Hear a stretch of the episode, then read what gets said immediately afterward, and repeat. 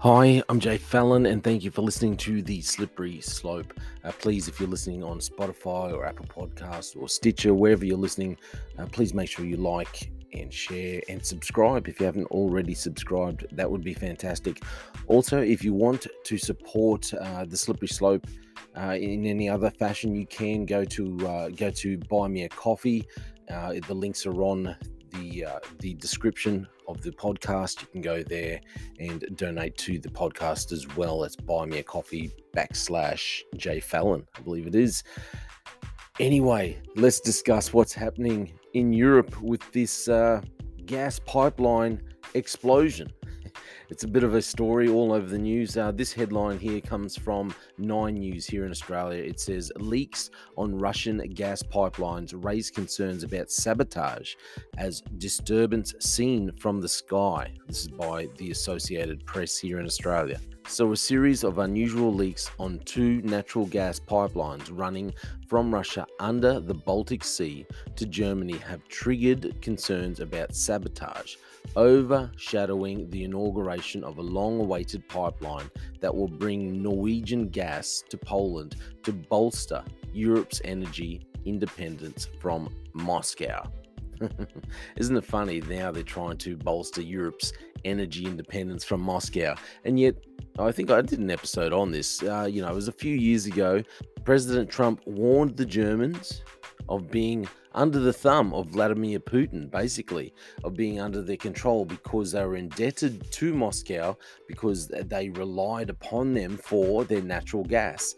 And here we see a couple of years later, um, you know, because obviously the Germans didn't listen. I think in the United Nations uh, meeting when Trump was giving the speech, the Germans actually sat there and openly laughed at him while he was talking.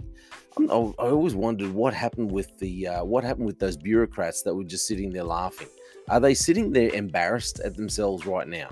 Probably not. Anyway, continuing on, seismic stations in Sweden, Norway, and Finland registered two explosions on Monday near the leaks.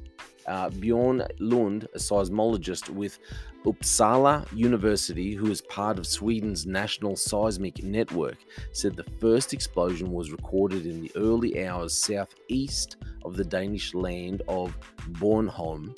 The latter and stronger blast that night was northeast of the island and equivalent to a magnitude 2.3 earthquake. wow. He goes on to say, We know very well what an underwater blast looks like and so, in this case, there's no doubt this is not an earthquake, Lund said. So, Polish Prime Minister, he called the events an act of sabotage, while the Danish Prime Minister, Mette Frederiksen, she said she could not rule it out after three leaks were detected over the past day on the Nord Stream 1 and 2 pipelines, which are filled with gas, but they're not delivering the fuel to Europe. So by Tuesday afternoon, uh, Frederiksen said her government viewed the gas leaks off a Danish island in the Baltic Sea as deliberate actions and asked whether it was an attack on Denmark. Frederiksen replied that the leaks happened in international waters, and the answer is thus no. Uh, on Wednesday, Danish Defence Minister Morten Bodskov will travel to Brussels to meet with NATO chief Jens Stoltenberg to talk about the gas leaks. An energy standoff, standoff over Russia's war in Ukraine halted flows in Nord Stream 1 and prevented them from ever starting in the parallel Nord Stream 2. So, Frederiksen, uh, Morawiecki, and Polish President Andrzej Duda symbolically opened a valve of a yellow pipe belonging to the Baltic Pipe, a new system that will bring Norway's gas from Denmark and the Baltic Sea to Poland. And the era of Russian domination in the gas sphere is coming to an end. This is what Morawiecki has declared an era that was marked by blackmail, threats, and extortion. So, no official presented evidence of what caused the Nord Stream problems, but in Central Europe, where distrust of Russia runs high, there were fears Moscow sabotaged its own infrastructure out of spite or to warn that all pipelines are vulnerable to attack. The leaks emerged off the coast of Denmark and Sweden, raising the stakes on whether energy infrastructure in European waters was being targeted and leading to a small bump in natural gas prices. We can clearly see that this is an act of sabotage, an act that probably means a next step of escalation in the situation that we are dealing with in Ukraine, Morawiecki said. Anders Puck Nielsen, a researcher from the Centre of Maritime Operations at the Royal Danish Defence College, said the timing of the leaks was conspicuous given the ceremony for the Baltic Pipe. He said perhaps someone sought to send a signal that something could happen to the Norwegian gas. The arrow points in the direction of Russia, Puck Nielsen said. However, the Kremlin, the Kremlin calls, they're calling for an urgent probe. You can just see it now. Let's call for an urgent probe. Who did this?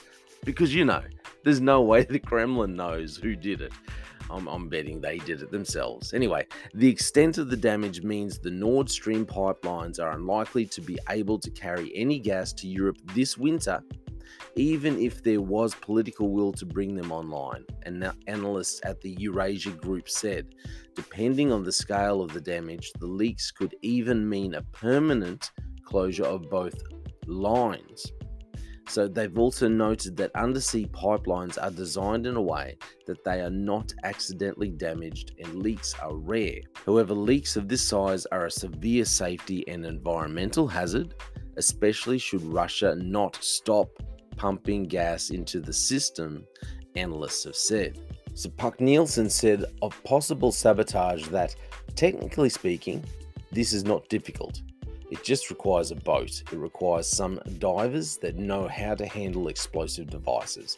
But I think if we look at who would actually benefit from disturbances, more chaos on the gas market in Europe, I think there's basically only one actor right now that actually benefits from more uncertainty, and that is Russia, he said and I think it's it's probably it's a little hard not to be pointing the finger at Russia, don't you think? Anyway, so asked if the leaks may have been caused by sabotage, Kremlin spokesman Dmitry Peskov said no version could be excluded. That's my best Russian. Sorry, I've got no idea how to do a Russian accent. Anyway, he says this is an unprecedented situation that requires an urgent investigation. We are extremely worried by this news, he said in a conference call with reporters. So, Europe is now struggling for answers. The Nord Stream pipelines have been at the center of an energy clash between Europe and Russia since the invasion of Ukraine. Plunging Russian gas supplies have caused prices to soar, pressuring governments to help ease the pain of sky high energy bills for households and businesses as winter nears. And everyone, like I said, trying to forget what Trump warned them about all those years ago. Anyway, so the crisis also has raised fears of rationing and recession. European countries have struggled to find other supplies of gas, which heats homes, generates electricity, and runs factories.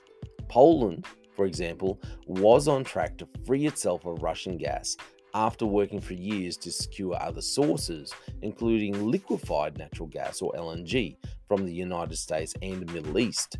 Germany, in contrast, is only now racing to build LNG terminals.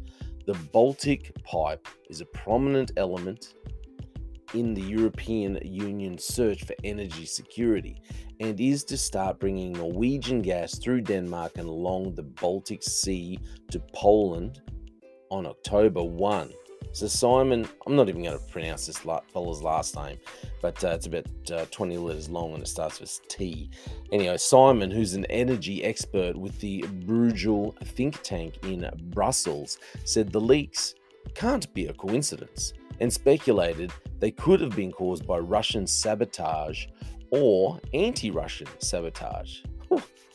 That's very insightful. It could have been it could have been caused by the Russians or it could have been caused by someone else. I just want to, you know, just putting it out there. It's either the Russians or it's someone else. But but I'm an expert apparently. So one possibility is Russia signaling it is forever breaking with Western Europe and Germany as Poland inaugurates its pipeline with Norway, he said. Now, listen, you, have probably heard me talk before about what the Bible talks about in, in uh, Ezekiel 38. There is a war which is uh, led by Russia and a group of other nations. I believe it's uh, it's Iran and Turkey are in the mix as well, and a couple of other smaller nations. And basically, they will come down and try and invade, um, try and destroy Israel. Now, the whole reason that they do, the Bible says, because they are trying to uh, basically loot Israel of its booty, of its spoils. Um, and if you think about it, Israel has a massive supply of gas and oil, I believe. And now it would be there's also talk of uh, of building a pipeline to go from Israel and be able to supply gas into Europe. Now, what would cause? What are one of the things that could cause Russia to want to come down and invade Israel? If they've got a massive supply of gas and they start start supplying is uh, Russia's enemies, that could be one of the one of the reasons that Russia uses to instigate this this war described in Ezekiel 38. When I say war, it's it's the possibility of war. God intercedes, intervenes, and uh, totally annihilates these armies that try to destroy Israel. That is what the Bible says. So, is this the start of something else? Are we going to start seeing the talk for Israel supplying Europe heat up? Bigger things are happening over there in Europe. There are bigger things at play. I believe we're starting to see everything line up for the war described in Ezekiel 38. Very interesting times. Keep an eye on what's happening in Israel. Keep an eye on the moves that Israel makes because of this gas pipeline being destroyed. And um, I believe we're seeing yet again Bible prophecy starting to unfold right before our eyes. That is my opinion. Thank you for listening to The Slippery Slope.